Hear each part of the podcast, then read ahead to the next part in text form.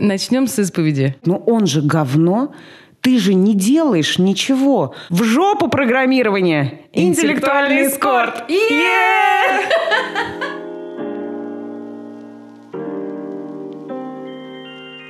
Всем привет! Я Таня Филимонова, креативный продюсер и, как говорит моя подруга Настя Саващенко, пытливый сценарист. И я Анастасия Саващенко, режиссер, живущий по наитию, плюс э, продюсер э, рекламы и небольшого пока еще кино. Вот. И вместе мы называемся «Бремя глупостей». Yes. И сегодня мы хотели поговорить про э, очень самую больную, наверное, тему в нашей э, кино, медиа и около того индустрии. Это боль и нищета креативщиков и всех, кто около. Сейчас мы будем плакать. Да, так как это первый выпуск, мы решили начать по жести, а потом постепенно успокаиваться, чтобы к концу найти смысл существования. Это Начнем... такая подкастная терапия. Начнем с исповеди. Давайте. Так сказать, всю боль сразу. В общем, нам больно, мы бедны и виноваты в этом сами. Пара-пара-па. Да. Вот, Анастасия, скажите, пожалуйста, почему вы э, не уходите из этой профессии, из профессии э, режиссера по наитию и продюсера съемочного, если там так э, трудно и мало денег зарабатывается? А, я э, недавно уже там участвовала в одном, подкасте, в одном подкасте и для себя такую штуку поняла, что... Точнее, до этого еще это поняла, что есть один момент, который пока меня держит. Момент, когда я стояла во время съемок кино в поле э, недалеко от норвежской границы, и где на 50 километров вокруг почти ничего не было, и со мной были ребята из съемочной группы и две актрисы в кадре, и мы все рыдали спустя два дубля от от счастья нахождения в этом моменте. И вот я таких эмоций а, не, почти никогда не испытывала, потому что какая-то в этом была искренность. И вот у меня, пока меня держит ощущение, что когда-нибудь я испытаю это еще раз, а в целом всегда почти испытываю на площадке, когда я нахожусь в роли режиссера. Когда ты долго что-то вынашиваешь, пишешь, придумываешь, планируешь, какие-то картинки подбираешь, копаешься, кто такие персонажи и так далее, и так далее, когда ты все как бы в форме слов и бумажек, ты не, дум, ты не можешь понять, как оно будет. Точнее, ты представляешь, как оно будет, когда оно значит, станет живым когда это, собственно, процесс э, кинопроизводства, я рассказываю. Вот. Но когда ты понимаешь, что у тебя в момент этот э, не то, что стал живым, а он живет даже дальше, чем ты мог себе придумать, вот это такой момент такой же искренний и классный. И это как раз-таки, мне кажется, работает только вот в форме кино. Пока для себя, я только так это понимаю, потому что в форме там рекламы и всего остального там много всяких моментов, которые не дают такую искренность и ощущение счастья. А вот, вот тот момент такой он был. Вот. Так Но... а что там произошло? Произошло так вот конкретно? Я не знаю. А, ты увидела Джизуса в небе. Да, а, я... я увидела Джизуса, Джизуса. Я с Джизусом разговаривала четыре смены подряд. У нас э, история про прощание, понимание и принятие смерти. И вот эта сцена была про то, как э, героиня отпускает другую, которая умерла. И, собственно, когда в целом герои отпускают, и та, которая, собственно, у нас мертва была все это время, она уходит и поняла, что все, что она хотела здесь сделать, уже сделано. И в момент, когда мы это снимали, у нас садилось солнце прямо в кадре, это было все дико красиво, и э, это была еще импровизация у героинь, и получается, что везде была как бы некая импровизация. Это когда у тебя нет никакого плана, ты такой просто говоришь, ребята, вот, вот задача на сцену, делайте, что хотите. И вот что получится, то получится. И ты видишь, что у тебя три минуты получается каждую секунду, начиная от того, что делает оператор, заканчивая тем, как себя ведет солнце, небо и облака прямо в кадре. И это как бы такой некий менеджер, который невозможно не спланировать, не как-то вообще контролировать. Собственно, и вот это очень было классно. Вот вот что произошло. И, собственно, вот этот момент меня до сих пор держит, и я понимаю, что я очень хочу еще раз такое испытать и вообще существовать в таких вот обстоятельствах, когда ты что-то делаешь, делаешь, делаешь, делаешь, а потом оп, и все на своих местах. И вот как будто Вот пока она меня держит, посмотрим, как долго еще это меня будет держать. Но у меня еще татуировка есть, то есть она максимально меня держит. Эти ситуации я как бы еще набила. Я такая, значит так, будешь держать меня всю жизнь, блин. А какая татуировка? В виде косточки, потому что фильм называется «На костях». Понятно. Ну, это очень поэтично. Я сама отвечу на свой вопрос, э, что заставляет меня э, все еще быть пытливым сценаристом, э, а не пойти, я не знаю, куда-нибудь еще. На самом деле я много раз меняла профессии, и я в этом плане гораздо циничнее тебя, а, потому что вот эти мэджики на площадке, они сценаристам, как правило, не достаются. А, сценарист испытывает мэджик, когда он а, что-то написал на бумажке, оно сложилось, свершилось, и ты все эти картинки посмотрел уже, и, в принципе, что будет дальше, тебе особо не интересно. Ну, кроме того, что тебе заплатят э, какой-то гонорар, и, возможно, это когда-нибудь снимут, и, возможно, этот фильм получит потом какие-то призы, и ты почешешь свое потешишь. Почешешь свое. А лучше почешешь. Почешешь свое самолюбие. Вот. И на этом все заканчивается. Поэтому я вот раз в год примерно э, все время думаю о том, что надо поменять профессию. Когда-то я начинала как журналист и долгое время работала журналистом. Э, сначала в маленьком городе Астрахань в очень смешной еврейской газете «Яд бы яд» как переводится, рука в руке. Вот. Потом я работала в очень странной газете, и у нас были даже явочные квартиры. Мы были против губернатора. Оппозиция. Это было очень давно. Да, потом я переехала в Москву и работала во всяких московских изданиях. Некоторых из них уже нет. Вот. Потом я решила стать э, просто редактором, потом я была продюсером, потом я стала креативным продюсером в студии Шан Дизайн. Такая клевая студия, которая занимается всяким ТВ-брендингом и рекламой, и даже делает документальное кино. Сергей Шанович, привет! Вот. А потом я решила, что как-то мне все это уже наверное, надоело, надо снова поменять профессию, и я решила стать сценаристом. Я пошла, поучилась у Александра Наумовича Меты. Он чудесный совершенно дяденька, а, э, абсолютно открытый, яркий и все время искренне говорит тебе, что все говно. И сейчас я думаю, вот моя подружка сейчас пошла учиться на программиста хотя она вообще-то переводчик. Настя тоже ее знает, это наша общая знакомая Полина. Она из переводчика решила стать программистом, жалуется, что ей очень тяжело, а, что мозга не хватает. Но тем не менее, и меня ее пример вдохновил. Я думаю, ну, может быть, хер с ним, с этим сценаризмом. Пойду в программисты. Ведь им, а, что, легко эмигрировать, Какая бы жопа ни случилась, собрал свой ноутбучок, э, кодики загрузил в облачко и попехал в сторону Грузии, Тель-Авива, там еще куда-нибудь. Вот. И плюс как бы, э, ну, на минуточку я сейчас скажу, мне 37 или 38 лет, я все время путаю. И вот свои 37 я считаю, что как бы, а что, можно пойти на программиста поучиться, а что нет? Вот им сейчас лучше всех. Вот, как бы, вот кому сейчас лучше всех? Чиновникам и программистам. Но каждый раз, когда я нахожу какие-нибудь сраные курсы, появляется мой еще один продюсер, хороший такой э, талант-продюсер э, Давид, и говорит, Тань, ты знаешь, там проектик вот сейчас может быть. Надо сейчас там заявочку написать. Можно даже логлайн, и может что-то получится. И я думаю, блин, а может, не надо бросать? Может, и правда, вот хотя бы в этот раз что-нибудь получится?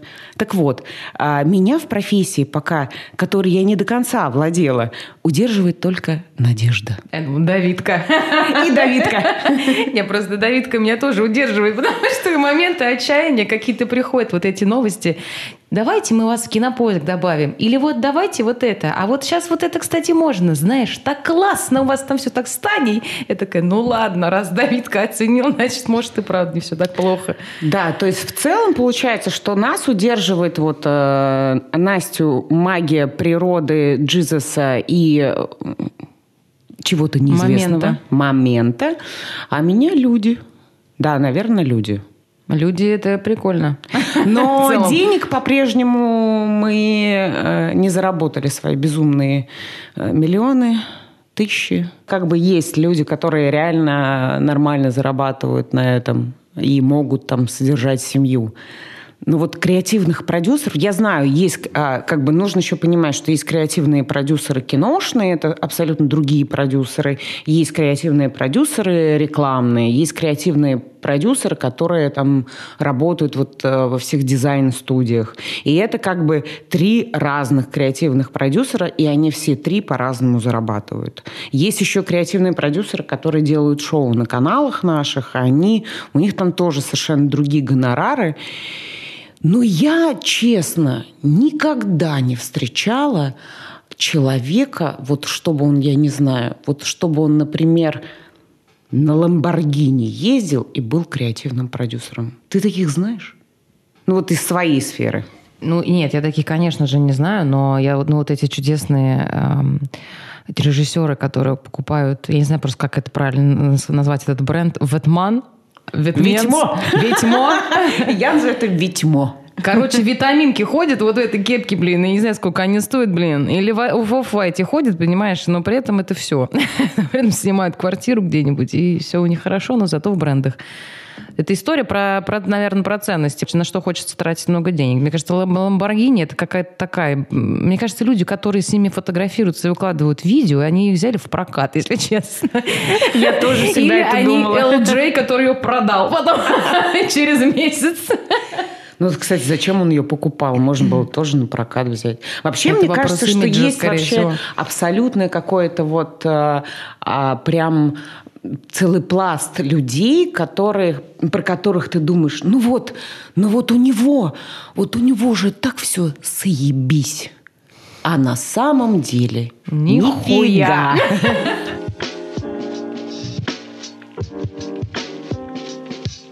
Короче, да, вот э, мы э, с Настей, получается, на двоих э, с нашим небольшим опытом не встречали супер успешных, богатых людей, которые могут ну, позволить себе какие-то плюшки или ништяки в этой индустрии. Почему?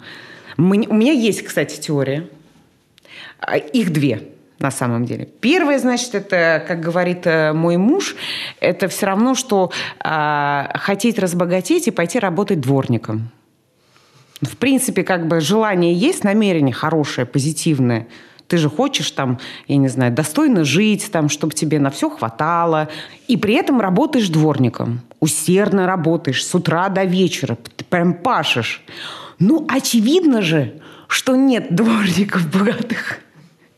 Вот. И он, в принципе, отчасти прав. С другой стороны, я думаю, что люди нормальные, которые э, любят э, там, то, чем занимаются, креативные, там, режиссеры, сценаристы, они, как правило, все, что у них там э, появляется какое-то, они готовы вкладывать в свои проекты.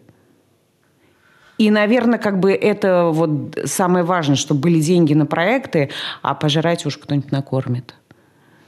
Но мне- Из друзей, которые работают в хороших местах. Да. Не, просто мне кажется, в целом наша индустрия вот сейчас, это как там всегда есть какой-то разрыв. Вот условно, либо ты вот э, живешь на последнее, все вкладываешь и в себя, в себя, в себя, или там как-то есть какой-то средний заработок, который тебе хватает на какие-то более простые задачи, там, и ты не ходишь в брендах, не живешь в центре и все остальное. Либо ты как бы вот получаешь некоторые финансы из некоторых источников э, и в большом количестве, и ты как бы у истока э, по получения бюджета, где ты отрезаешь все, что тебе необходимо, и у тебя уже есть вот эти все квартиры, все остальное.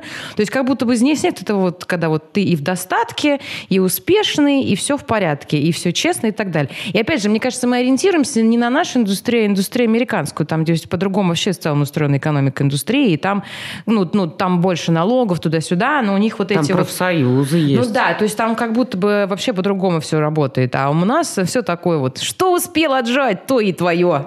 Нет, у нас просто важно истоки находить, преподать к истокам.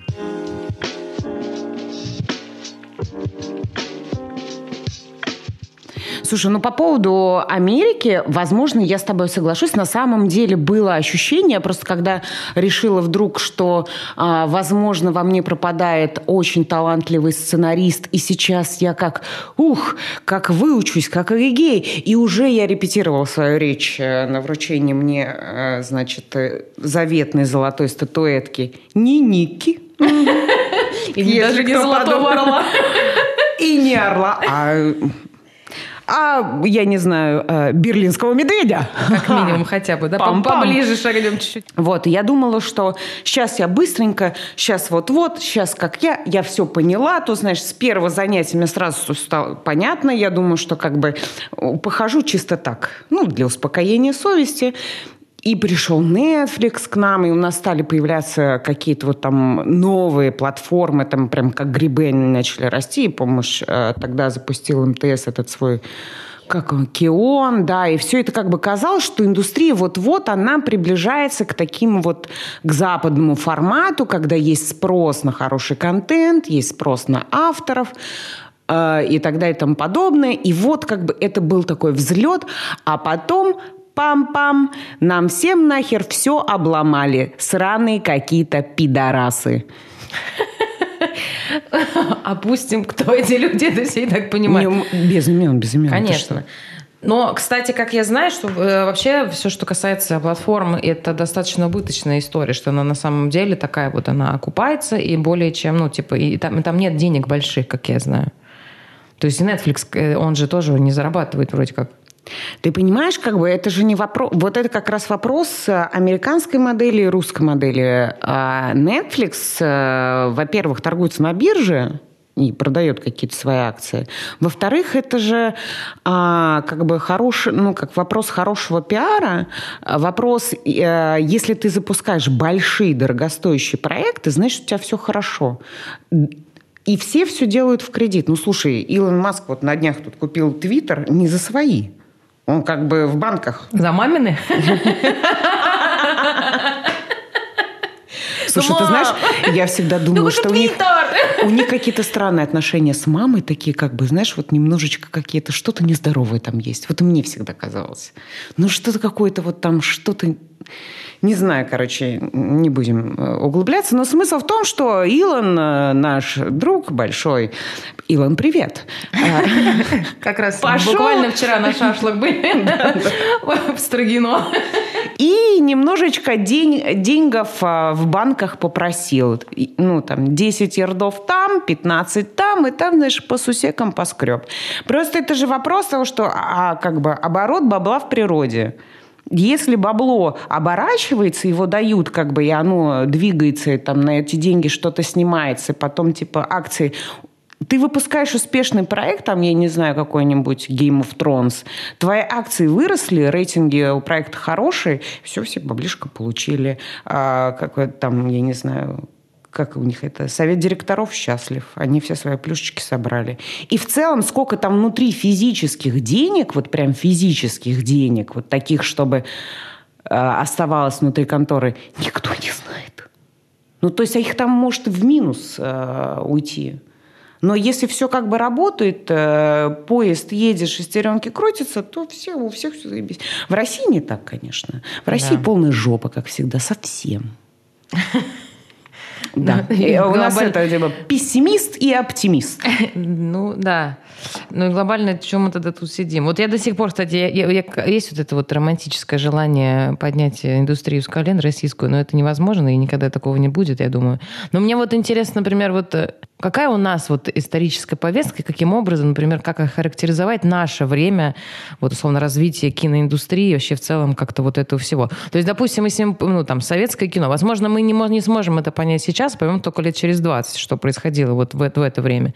Но мы же понимаем, что был, например, советский советским кино, и как каким образом там рождались какие-то гениальные вещи, и у кого были какие мотивации, и как, э, собственно, это все работало.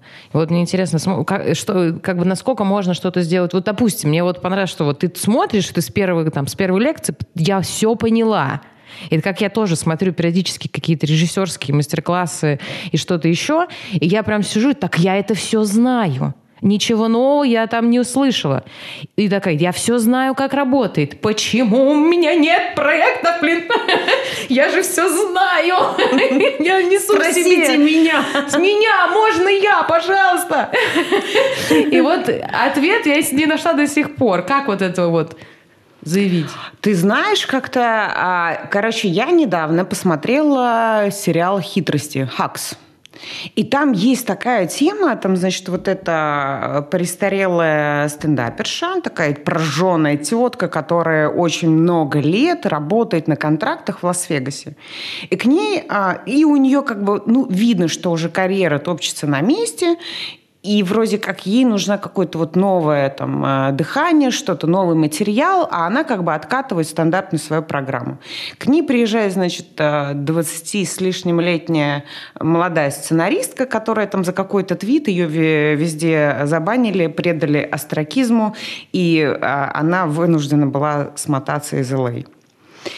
И она говорит, что вот, я училась, ну, это как бы девочка сценаристка, я училась на курсе, я была лучшей, там-то, а э, на что ей, значит, стендаперша рассказывает, а этого недостаточно.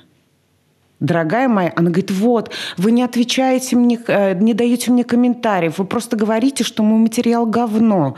А она и говорит, ну он же говно, ты же не делаешь ничего. Она говорит, вот, это так сложно. Она говорит, ты не знаешь, что такое сложно.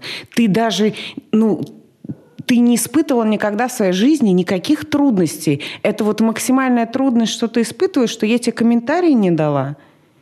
И она говорит, что есть типа три там каких-то со- составляющих а, важных, когда ты упорно пашешь а, и делаешь великолепный продукт, и тебе повезло. Понимаешь? То есть можно как бы упорно пахать, делать великолепный продукт, и тебе не повезет. Вот Понимаешь? И вот это и тебе... Какие мы, блин. Не, просто я, я поняла, что, конечно, такое упование на фатум, это какое-то, это страшно. То есть, в принципе, в сознании американца а, там, из индустрии мы с тобой еще нифига не сделали, а уже а, плачемся. То есть мы не пошли там, не продали, не заложили свои квартиры. И Мне кажется, дно еще не пройдено. И вот когда мы абсолютно будем нищими, в долгах, и кормить э, нас будут, я не знаю кто, наши знакомые из Росатома, люди, которые выбрали более твердый, правильный путь, вот эти люди, э, я их называю люди взрослой профессии. Взрослые люди. Может быть, тогда а, мы напишем что-то невероятно классное, и придет великий а, продюсер, который заметит в нас эту искру, искру таланта, и все случится. И мы будем стоять с тобой э, на сцене и получать своего заветного золотого орла.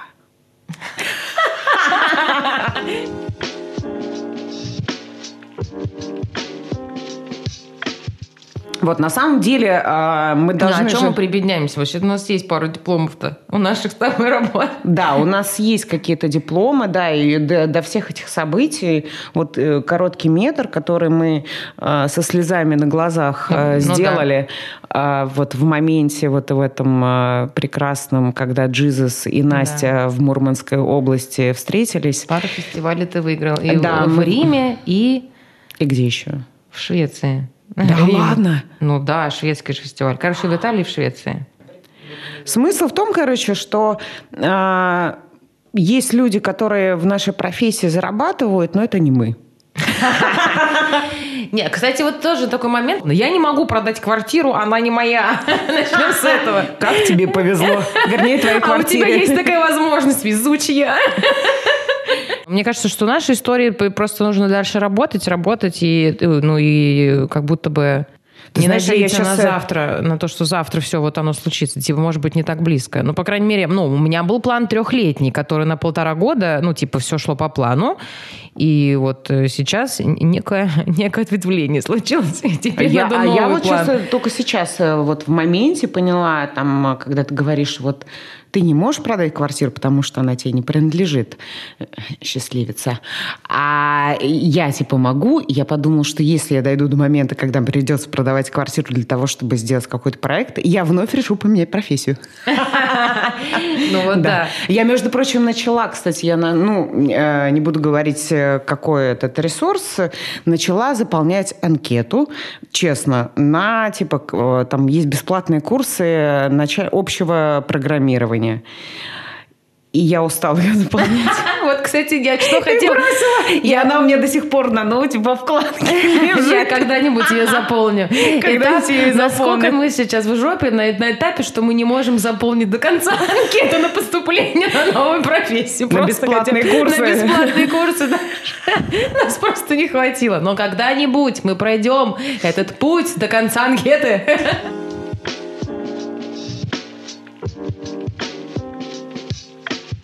А мы, кстати, недавно тоже я разговаривала с э, любимым нашим продюсером Давид Кой. И, Давид значит, Ико. Давид Ико. И я ему жаловалась, что, блин, Давид, так же хочется денег немножко получить за то, что ты делаешь. Или не делаешь, но хочешь делать.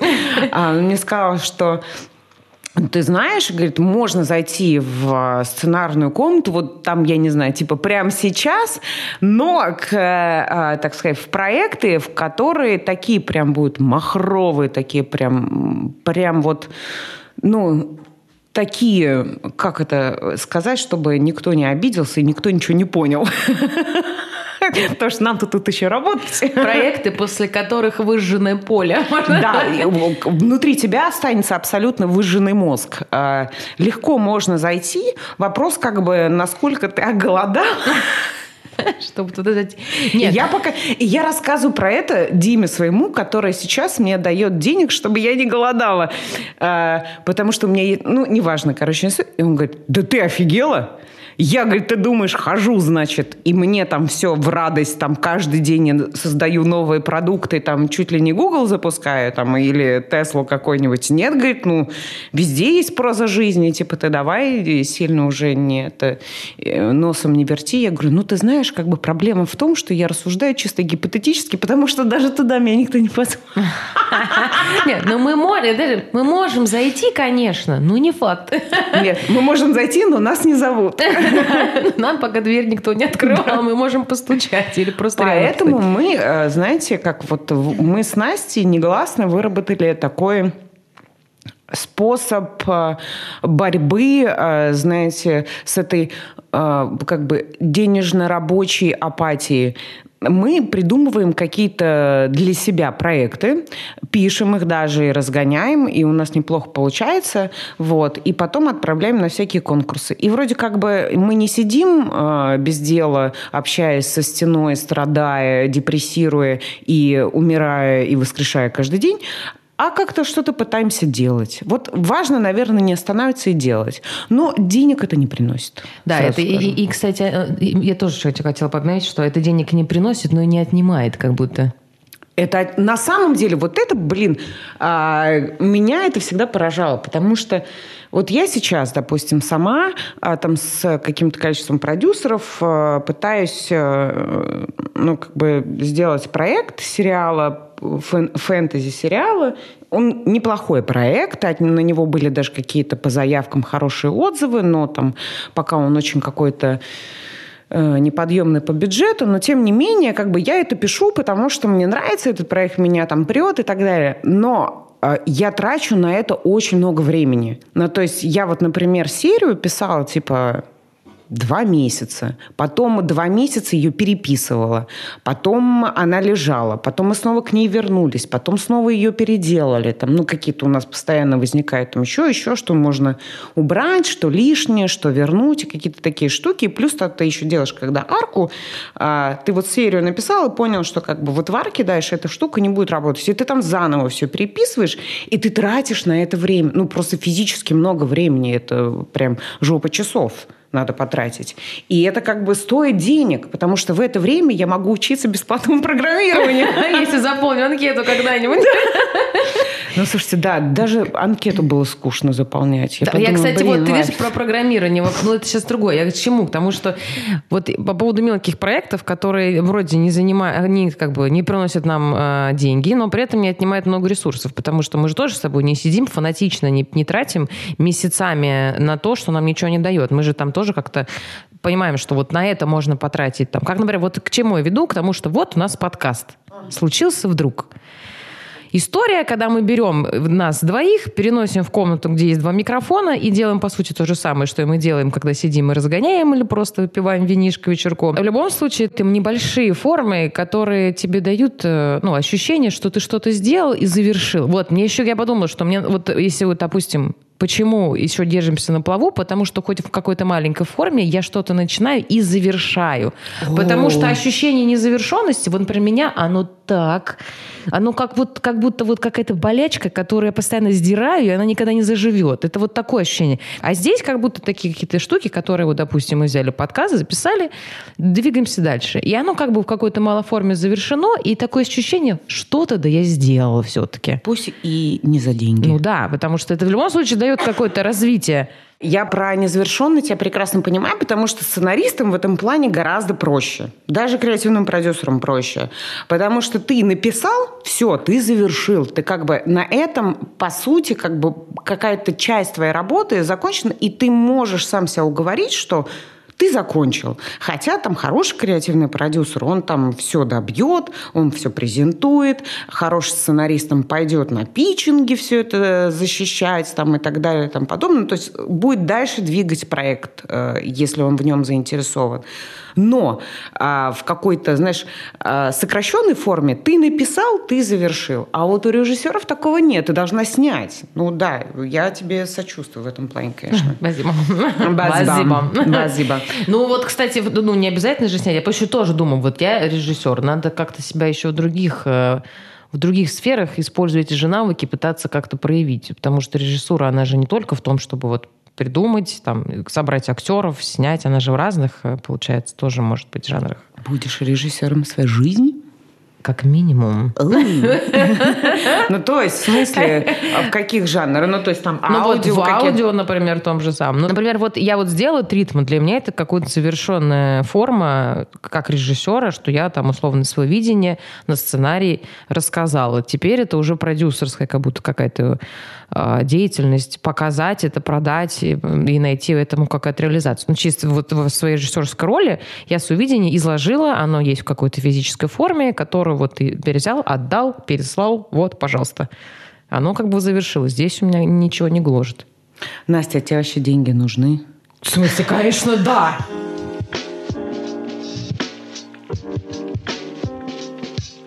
Можем долго рассуждать на тему, там, как классно э, ничего быть... не делать. Ничего не делать, да, сидеть, в общем, писать, придумывать картинками, мыслить, вот там, знаешь, это ловить связь с космосом, оно тебе картинки все показало, и ты такой весь классный, но как-то хочется есть. Нет, деньги мне, безусловно, нужны, поэтому я, собственно, собственно ищу... Поэтому я открыла HeadHunter и активно принимаю отказы. Я, кстати, тоже это делала. Между прочим, зря ты смеешься. А, я, ну, я вывесила там свое резюме как креативного продюсера. Мне даже несколько раз звонили. Но на самом деле, вот я про... это моя боль просто. Ты встречаешься, вот когда тебе там звонят люди, как правило, это HR. И это такая хтонь, как будто с тобой разговаривает. То есть это какой-то вот, как я не знаю, даже у, как в Солярисе, вот это вот что-то непонятное, оно вдруг появилось и с тобой говорит, и ты в полном ахуе. Потому что эти люди вообще не понимают, что у тебя за профессия и что ты делаешь. И ты приходишь, и тебе каждый раз, вот разговаривая с ними, ты думаешь, блин, а может, я что-то не так понимаю, может, как-то есть какие-то где-то там другие креативные продюсеры или там, я не знаю, другие сценаристы, у которых все четенько, все как-то вот схвачено. На любой вопрос знают ответ. И такие они все вот собранные, такие все... А вот ты когда с HR говорит, ну, вы можете там, я не знаю, нам тиктоки поснимать, э, сделать логотип, собрать презентацию, а еще э, повести инстаграм-аккаунт нашего босса, а еще э, сплясать. Я говорю, вы знаете, я неплохо мою полы. В принципе, как бы, вот это мой самый сильный навык. Но пару раз у меня были классные, э, мне звонили классные ребята, и я через HeadHunter на самом деле с ними познакомилась. Это мультимедийщики, которые делают всякие классные инсталляции, и мы даже некоторое количество проектов с ними сделали. И мне понравилось. Ну, то есть как бы на там типа 10 э, психопатов э, два нормальных попадется. Вот там такая выборка.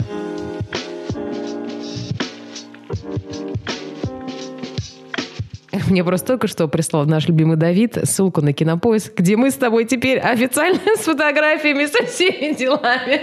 А мне сказали, что я там касаю на этой фотографии, но, я в тоже принципе, там мне нравится. немножечко. Я решила себе чуть-чуть изменить рот. А никто это не замечает. Ты думаешь, что другой род больше денег принесет? Знаешь, нынче рты часто приносят много денег. Нет, это другая. Это другая профессия. Блин, кстати, очень прикольно. Мы когда как-то тоже сидели, разгоняли на другом подкасте, там, значит, случился такой э, новая профессия, которая называется интеллектуальный эскорт. Можем осветить этому отдельно. Я могу, я могу, это, хоть я и замужем, но в принципе я могу. Я вот неплохой собеседник. Я любую тему готов поддержать. Если человек в принципе не болтлив, я его разговорю. А, Я могу процитировать немножечко Шекспира. Знакома с творчеством а, кого бы такого, я не знаю, а, Лакана.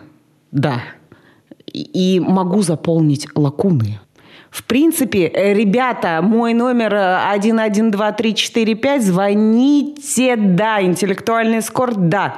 Настя, мне кажется, я нашла новую профессию мечты. В жопу программирование! Интеллектуальный эскорт! Е! И, Собственно, для этого мы Какая пишем подкаст. профессия! Чтобы набрать себе портфолио с точки зрения интеллектуального эскорта. У нас будет как это определенный сезон, где увидит наш талант с точки зрения разговорного жанра. И Я с точки могу- зрения, с точки зрения. И живопись, и вояние из отчества. Я все могу обсудить с вами. Пожалуйста, звоните, пишите. Я всегда на связи.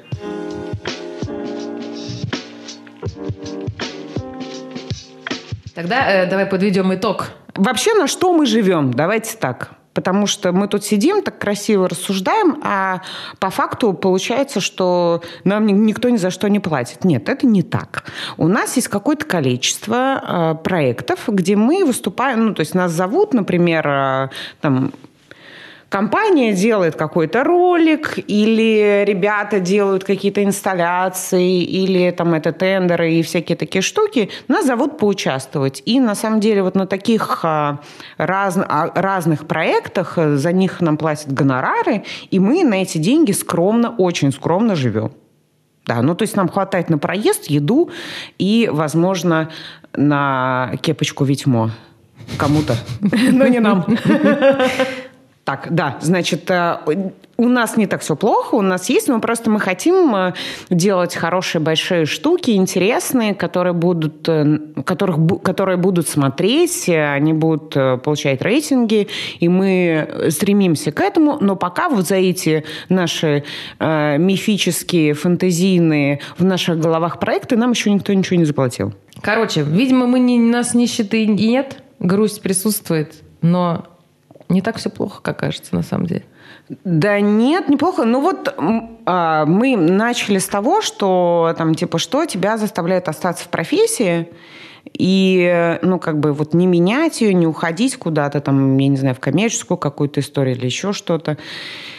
И вот э, как-то...